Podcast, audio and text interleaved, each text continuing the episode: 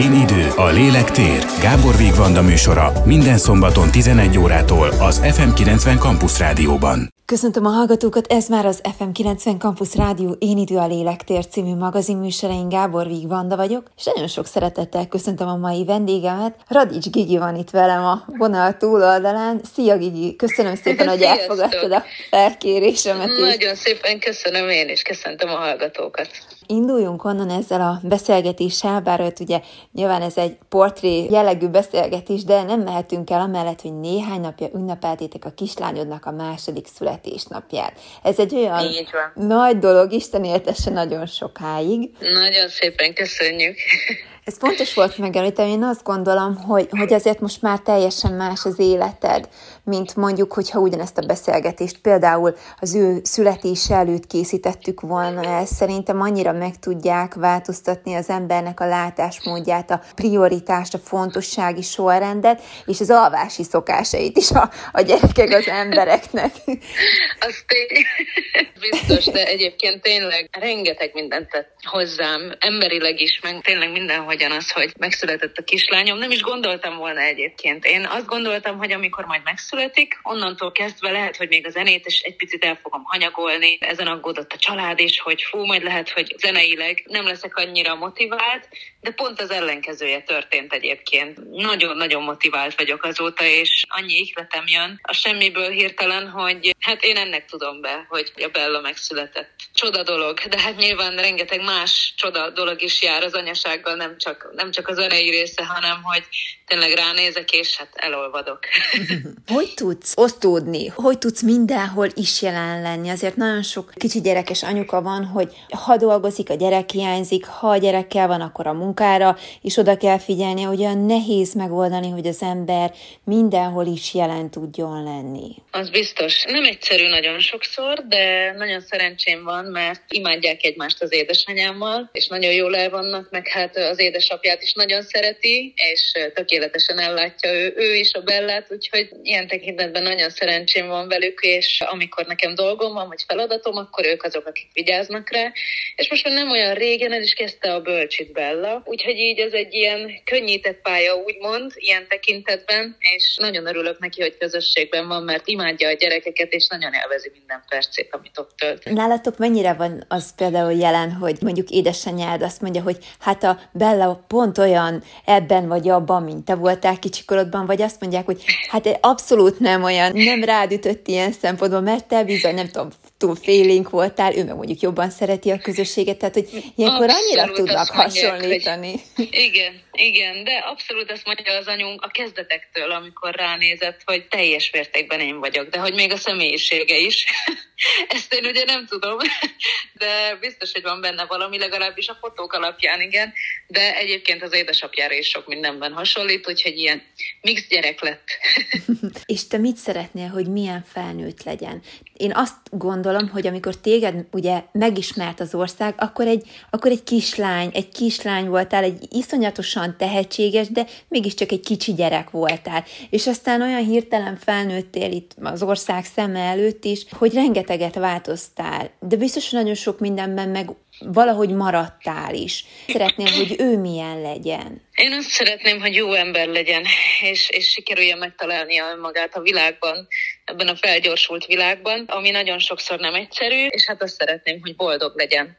Ez a három dolog, ami számomra a legfontosabb. Aztán, hogy innentől kezdve ezen kívül mit csinál majd, mivel szeretne foglalkozni, és mi okozza a boldogságot számára, azt teljes mértékben rá fogom bízni. Semmiben nem fogom beleerőltetni. Tényleg, amit ő szeretne, ami boldoggá teszi, én akármiben támogatni fogom. Biztos.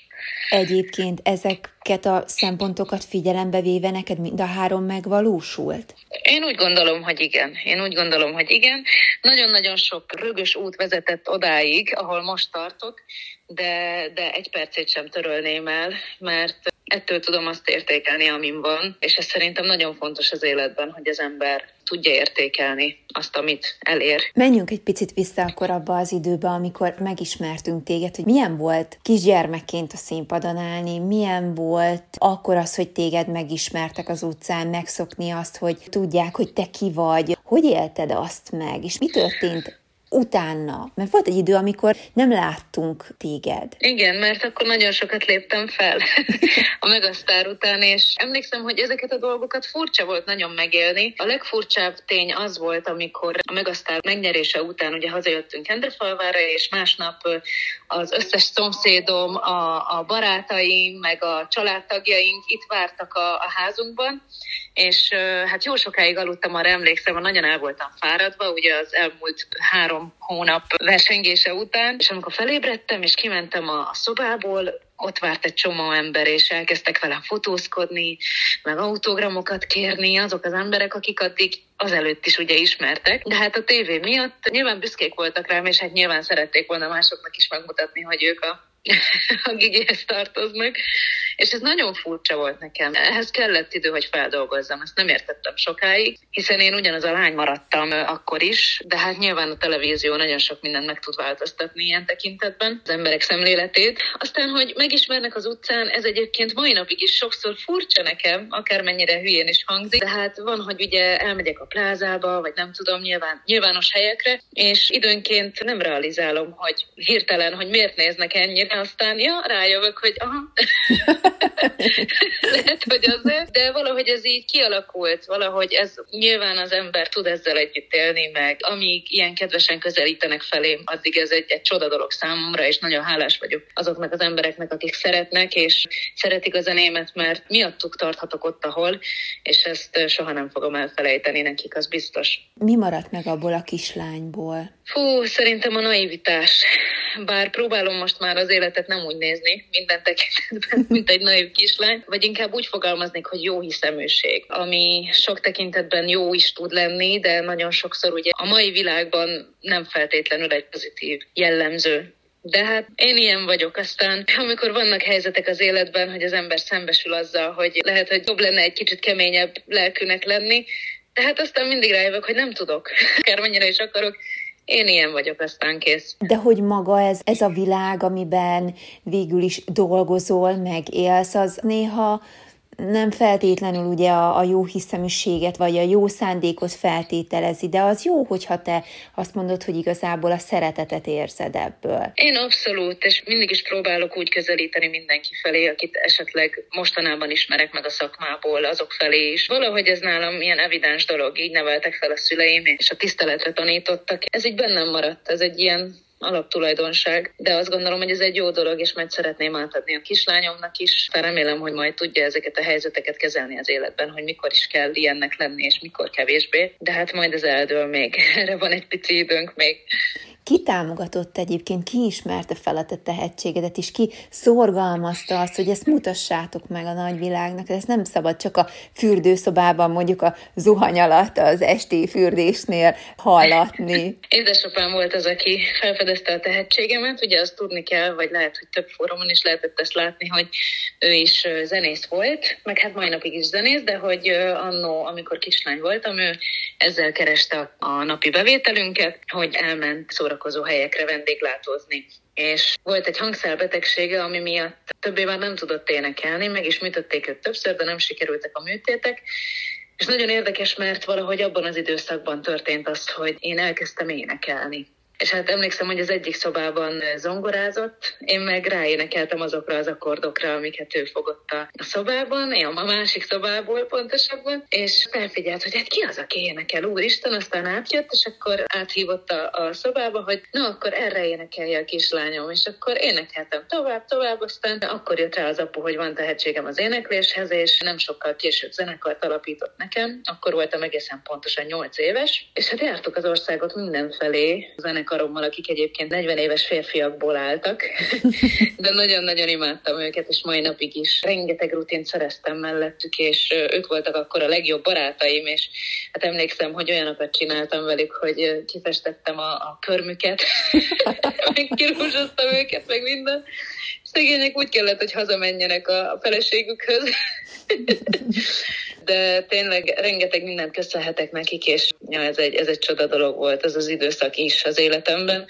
Aztán jött egy csomó próbálkozás ugye egy tehetségkutatók tekintetében. Nem csak ilyen neves tehetségkutatók voltak, amikben próbálkoztam, hanem városi tehetségkutatókba is jártam itt ott, ott. De hát nagyon sokszor nem értünk el eredményt, pedig tényleg egy kész produkciót vittünk zenekarral együtt. Léptünk a színpadra, de nagyon sokszor nem tudtak ezzel mit kezdeni. Úgy gondolták, hogy ez a kislány mert ugye akkoriban nagyon-nagyon nagy Cserháti Zsuzsa fan voltam, egyébként mai napig is, de hogy nagyon sok dalát énekeltem, és nem tudták összerakni a képet, hogy ez a nyolc éves kislány miért énekel Cserháti Zsuzsát, és hogy nem is érti még a mondani valóját, és stb. stb. Aztán hát ment a küzdés folyamatosan, és ugye akkor volt az, hogy rábólintottam arra, hogy akkor na induljunk el a Megasztárba. És elindultam a négyes szériába, aztán az ötös szériába, és aztán ugye a hatos volt, ami toljára megtörtént, és emlékszem, hogy abban a szériában már nem is akartam jelentkezni, mert hát nyilván amikor sok csalódás éri az embert, automatikusan beindul a, a védekező mechanizmus, és én is így voltam ezzel, gondoltam, hogy oh, most megint, hogyha nem sikerül, akkor majd a környezetemben biztos meg fognak szólni, és majd kinevetnek, és nem tudom, de aztán utolsó utáni pillanatban eldöntöttem, hogy mégis szeretnék jelentkezni, azt hiszem az utolsó nap volt a regisztrációra, és hát jól döntöttem, hogy, hogy regisztráltam, mint ahogy az ábra is mutatja, hál' Istennek. De hogyan tudtad például annak idején feldolgozni azt, hogy, hogy nem sikerül, hogy egyik próbálkozás után jön a másik, és mégsem jön az az eredmény, ami egyébként ugyanúgy benned volt, maga a tehetséged akkor is ugyanúgy megvolt, mint aztán két évvel később, de te hogyan élted meg azt, hogy akkor nem sikerült? Hazudnék, ha azt mondanám, hogy teljesen zöggenőmentes volt ez az időszak. Az első megasztáros próbálkozásomnál én úgy gondolom, hogy még nem álltam nyilvánvalóan készen. Nem tudtam angolul, nagyon sok minden volt még, amit ki kellett volna ugye küszöbölni, és ez meg is történt a későbbi időszakban, de hogy akkor valahogy nem igazán gondoltam azt a versenyt komolyan. Úgy gondoltam rá, hogy megpróbálom, hát ha. Uh-huh. És az ötös széria volt az, amikor, amikor egy picit már komolyabban vettem magam, és úgy gondoltam, hogy na, akár ezt meg is lehetne nyerni, és így indultam neki a versenynek, aztán az egy nagy, nagy padlóra esés volt számomra, de szerencsémre ott állt a család. Tehát itt jön képbe a családom, akik ugye mai napig is támogatnak ezerrel lelkileg, meg mindenhogyan, és nagyon nagy, megint csak a szerencse szót tudom használni, vagy egy isteni csoda az, hogy, hogy őket kaptam az élető szülőknek, mert ők tényleg százszerzalékban ott állnak mögöttem mindig, minden helyzetben, és akkor is. Úgyhogy így tudtam ezeket átvészelni. Aztán rajtam állt a döntés, hogy szeretnék-e jelentkezni újra vagy sem. Abszolút rám bízták, szóval semmiben nem voltam belekényszerítve és aztán ugye úgy döntöttem, hogy mégis, mégis belevágok ebbe az egész verseny dologba. Aztán jött az, hogy annyira megtanultál angolul, hogy ugye külföldi, nagy nevű producerek, zenészek is meglátták benned a, a tehetséget. Nem akarnak úgy elvinni, hogy, hogy aztán azt mondják, hogy erre is itt? Vagy, vagy, vagy mennyire van benned egy ilyen fajta kettősség, hogy, hogy mennél is is maradnál is? Hú, jól mondod, abszolút bennem van ez a kettősség. Én úgy gondolom egyébként, hogy lehetne is ezt valahogy így csinálni a jövőben, hogyha esetleg úgy alakul, hogy egy külföldi karriert sikerül befutni. Én még mindig ezen vagyok abszolút, és ezt vallom, hogyha az ember valamit nagyon szeretne, és dolgozik érte eleget, akkor azt el lehet érni teljesen mindegy, hogy milyen ágban, milyen területén az életnek akarja megvalósítani önmagát bármi lehetséges, és én úgy gondolom, hogy ezt abszolút lehetne ilyen kétlaki élettel is tovább folytatni akár, de hát nyilván úgymond ez egy nehezített pálya, hiszen már itt a gyermekem, szóval úgy kell megoldani a dolgokat, hogy egy kis burokban, biztonságban és, és kényelemben élhessen mindezek mellett. Ez a legfontosabb. Egyébként kivel volt a legjobb együtt dolgozni külföldi nagy nevek közül, és mikor érezted azt, hogy ennek tényleg van reális esélye, hogy te országhatáron túl, vagy akár tengeren túl is karriert tudjál befutni? Amikor ugye Michael Jackson producere Quincy Jones hívott meg énekelni a Montreux Jazz Fesztiválra. Számomra az volt az első ilyen nagy visszaigazolás, hogy akkor hú, lehet, lehetne akár valami komolyabb dolog is ebből, még ettől is komolyabb. És hát az egy, az egy nagy löket volt számomra így érzelmileg meg. De ugyanakkor hál' Istennek nem szálltam el ettől. Emlékszem, hogy az akkori menedzsment, mert akkor meg ugye nem beszéltem angolul jól, és, és emlékszem, hogy az akkori menedzsment nem fordította le nekem, hogy mit mondott rólam Quincy Jones, nehogy elszálljak.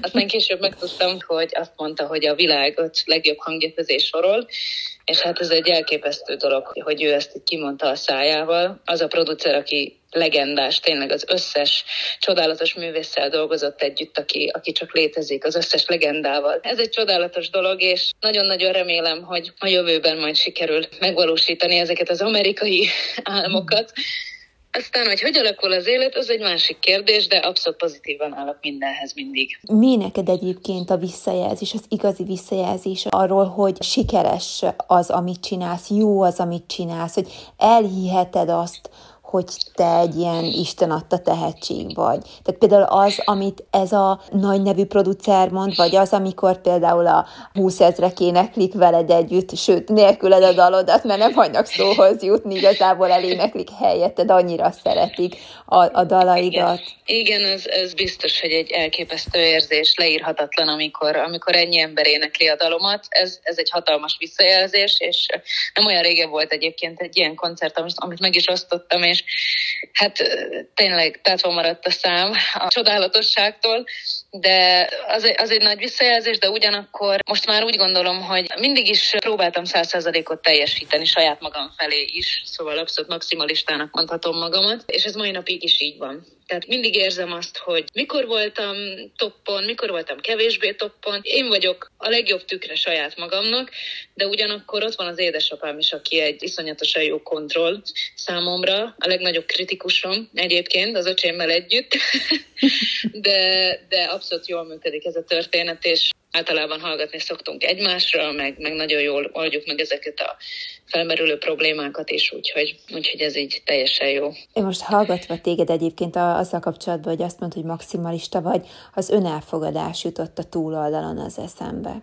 Hogy ez mennyire része a te életednek? Vagy a munkásságodnak? Én úgy gondolom egyébként, hogy mostanában én Abszolút elfogadtam önmagamat. Nagyon sokáig küzdöttem azzal, hogy ki is vagyok én valójában. Ez szimplán abból adódik, hogy nagyon sokáig, mivel ugye fiatalon kerültem bele a köztudatba, emiatt elkezdtem emberekkel dolgozni, olyan csapattal, akik profik voltak nagyon, és tudták, hogy ők mit szeretnének belőlem kreálni, de én nem feltétlenül mindig azt szerettem volna csinálni, amit, amit kértek tőlem, és hát mivel egy ilyen visszahúzódó kislány voltam akkor még, nagyon nem mertem nemet mondani, és ebből adódott az, hogy nagyon sokáig küzdöttem önmagammal, és nem tudtam azt, hogy, hogy mit is szeretnék valójában, milyen zenét is szeretnék valójában csinálni, mi is az én mondani valóm a, a, a közönségemnek. És most arra ez megváltozott egyébként, úgy gondolom, hogy az anyasággal jött el ez a dolog is, Kicsit sokat vártam rá, de az anyasággal ez is megváltozott, és abszolút mondhatom azt, hogy most már önazonos dalokat csinálok, és önazonos a mondani valóm, és remélem, hogy ezt a közönségem is érzi és látja, mert a koncerteken is én úgy gondolom, hogy hitelesen tudjuk előadni a zenekarommal ezeket a dalokat. Hála Istennek nagyon nagy sikert is szoktak aratni, úgyhogy nagyon-nagyon boldog vagyok ettől, mert ez legalább olyan, mint amikor a, az ember a gyermekét mutogatja a nyilvánosság előtt, és hogyha, és hogyha ezt tetszik, az nagyon nagy boldogság. Egyébként mi az, amit szeretnél még megvalósítani, vagy álomszínpad, ahol szeretnél fellépni? És akkor nem menjünk nagyon messzire. Mondjuk, hogyha egy ilyen öt évet nézünk, le jó legyen még tíz is. Hol szeretnél fellépni? lépni. Én nagyon-nagyon remélem, és tudom, hogy ez talán sokaknak úgy hangzik, hogy, hogy nagyképű lehetek ilyen, ilyen álmokkal, de én nagyon remélem, hogy a Grammy díját adó színpadán egyszer énekelhetek, és akár még egy díjat is bezsebelhetek. Az egy csodás dolog lenne. Rajta vagyok az ügyen. Mennyit dolgozol egyébként, és hogyan tudsz feltöltődni, vagy pihenni egy kisgyerek mellett, ahogy beszéltünk is a legelején, tehát hogy az alvási szokások megváltoznak, de hogy Igen. hogy tudsz feltöltődni? Nem egyszerű, bár hozzá kell tennem, hogy amikor anyává válik az ember, olyan energiákat mozgat meg magában, amikről nem is tudott addig. és ez nálam is így van, hogy ráadásul most nagyon-nagyon-nagyon sokat dolgozom, rengeteget koncertezem, és mindezek mellett stúdiózom is, és hát nyilván a legfontosabb meló úgymond az, hogy édesanyja vagyok a kislányomnak, és hát ez a három dolog így együtt tényleg sok szokott lenni, és most pont a hétvégén éreztem azt, hogy úristen, most már lehet, hogy pihennem kéne egy kicsit, de, de alapvetően tök jól bírom a kiképzést. Olyan vagyok, mint egy jó katona.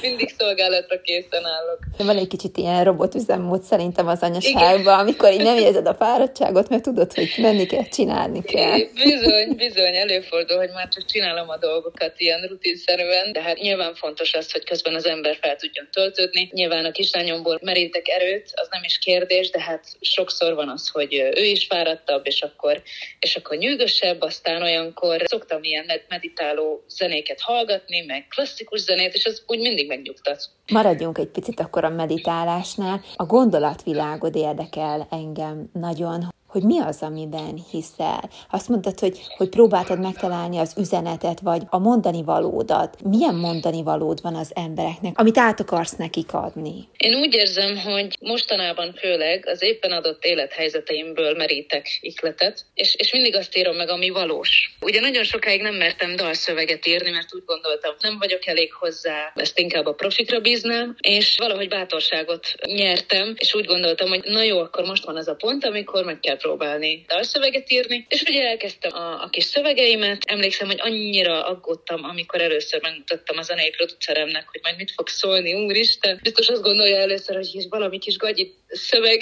de szerencsére nem így volt, hanem tökre tetszett neki, és, és hát ugye felnyomtam a stúdióba, aztán kiadtuk, és szerencsére nagyon tetszett az embereknek. Próbálok egyszerűen fogalmazni a dalaimban, nem nagy megfejtéseket csinálni így a dalszövegekben, de én úgy gondolom, hogy akkor tud valaki hiteles lenni igazán, hogyha hogyha azt írja le, ami, ami történik vele. És hát nagyon remélem, hogy, hogy ebből akár valaki merít erőt az élete további részéhez, mert hát azért sok-sok élethelyzet tud kialakulni egy ember életében, és hát talán a, a dalok azok, amik, amik ilyenkor átröpíthetnek minket ezeken a nehezebb időszakokon. Igen, a dalok meg a zene az olyan szintű kapos tud lenni, téren és időn át ívelve emberek között, amit ez talán nincs is más fogható dolog. Az biztos. Én, én is így gondolom. Én is így gondolom. És olyan hálás vagyok, hogy zeneszerető ember nek születtem, mert jó tudni, hogy, hogy ez egy nagy érték a világban. Lehet ezekhez a dolgokhoz nyúlni, ha, ha baj van. Mi az egyébként, ami még érdekel téged a zenén és az éneklésen kívül? Mondjuk a színészet, kipróbálni, nagy játékfilmben magad? nem vagyok jó, mert hogy Egyébként, amikor valami zavar, nyilvánosan is ki tudom most már mutatni, úgyhogy főleg a családom, akik ugye ismernek, azonnal, azonnal tudják, hogy ha valami nem tetszik, azt ki is nyilvánítom, és nem, emiatt nem lennék jó színész, az biztos. minden rá lenne a fejemre írva. De hát sok minden egyébként. Nagyon-nagyon szeretem a természetet, bár mostanában kevés időm volt kirándulni, meg ilyesmi. Régebben rajzoltam egyébként, nagyon szeretek rajzolni, mostanában már erre se jut időm, de de ilyen mesefigurákat rajzolgattam, és egyébként egész jól. Ugye az én párom szobrász művész, és, és hát elég szépen rajzol is, és amikor először meglátta, hát nagyon-nagyon meglepődött, hogy úristen, te ennyire jól rajzolsz? Aztán ez egy jó visszaigazolás volt.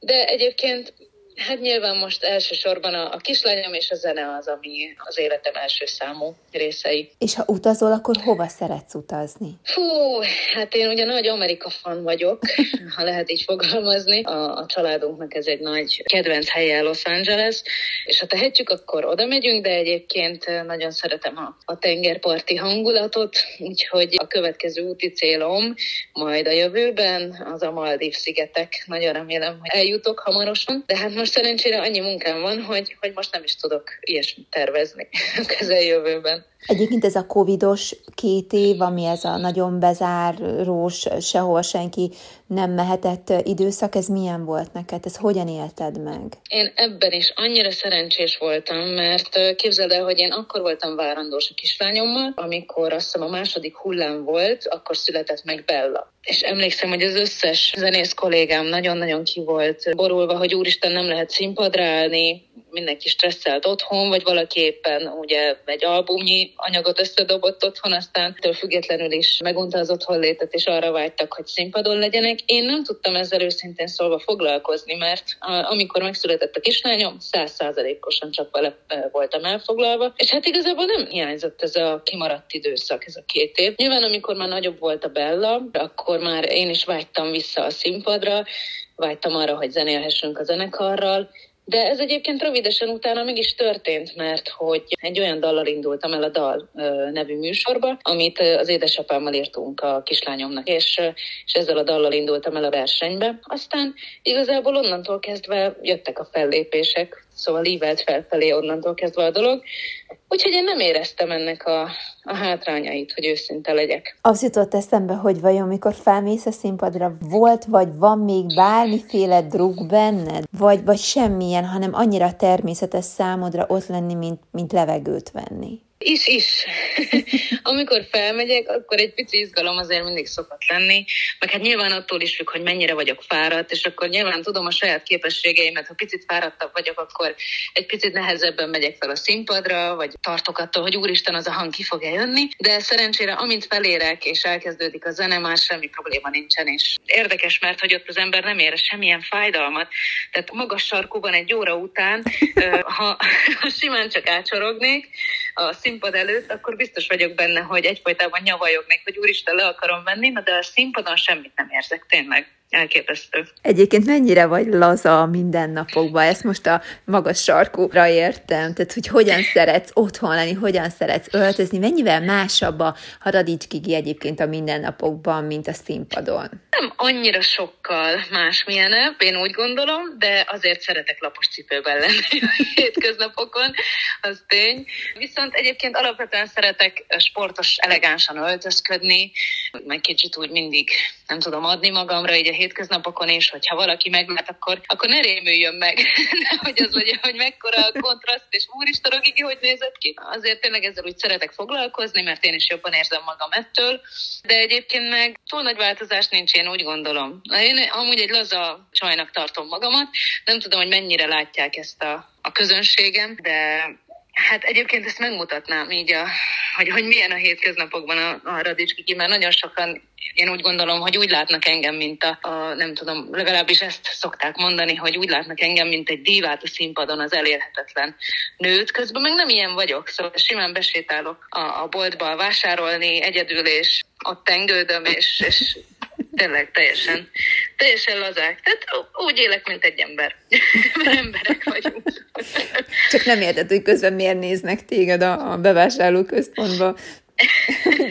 Igen, előfordul, de, de tényleg szerencsére életem során, vagy karrierem során kétszer történt csak olyan, hogy nem kedvesen közeledtek felém, de ez a kettő is inkább olyan vicces behajlik, mint, mint sértőbe, úgyhogy nem sok atrocitásért ez idő alatt szerencsére. Ezzel kapcsolatban egyébként most pont az jutott eszembe, hogy éreztél bármikor olyat, hogy meg kell felelni, hogy pont az ismertség által van egy kép rólad, és neked annak meg kell felelni, hogy hozni kell azt akkor is, ha fáradt vagy, hogyha nincs kedved, ha fáj valamit, ha beteg vagy.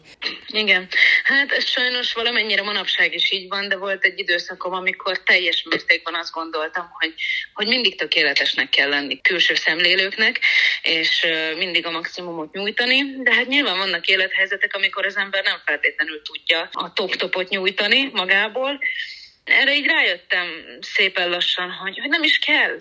Emberek vagyunk, de ugyanakkor nyilván, hát most ha bemennék egy televízióba interjút adni, és nem tudom én, éppen szakítófélben lennék a párommal, most ez csak példa, akkor, akkor nyilván nem, nem próbálom ezt így elmondani. Tehát próbálok nem sírva fakadni az interjú közben, mert, mert úgy gondolom, hogy vannak dolgok, amiket az ember így megtart magának, és nem beszél róla.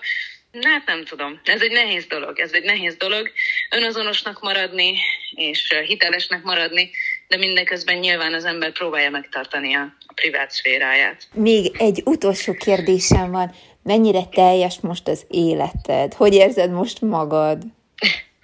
Hát most úgy érzem magam, hogy kicsattanok, annyi energiám van, még attól függetlenül is, hogy időnként elfáradok, de, de nagyon-nagyon motivált vagyok minden területen. Nyilván abban is, hogy az, a kislányomnak a leges legjobb édesanyja legyek, tehát ezért dolgozom minden nap, mert ez, ez a legfontosabb számomra. És hát nyilván az, hogy az önémet minél többen hallgassák és szeressék, és hát ehhez dolgoznom kell rajta, úgyhogy ügyködöm a stúdióban, és hát boldog vagyok összességében, minden a legnagyobb rendben, hála Istennek. Ez szerintem egy nagyon jó lezárás volt, hogy boldog vagy, és hogy maradj is ilyen boldognak. Gigi, nagyon szépen köszönöm, hogy szakítottál időt erre a beszélgetésre, és hát várjuk, hogy mikor jön ki az új albumod, és mikor látunk újra a színpadon, és sok erőt kívánunk neked tényleg minden Nagyon feladathoz. Nagyon szépen köszönöm. Nagyon szépen köszönöm. Örültem én is, hogy tudtunk beszélgetni.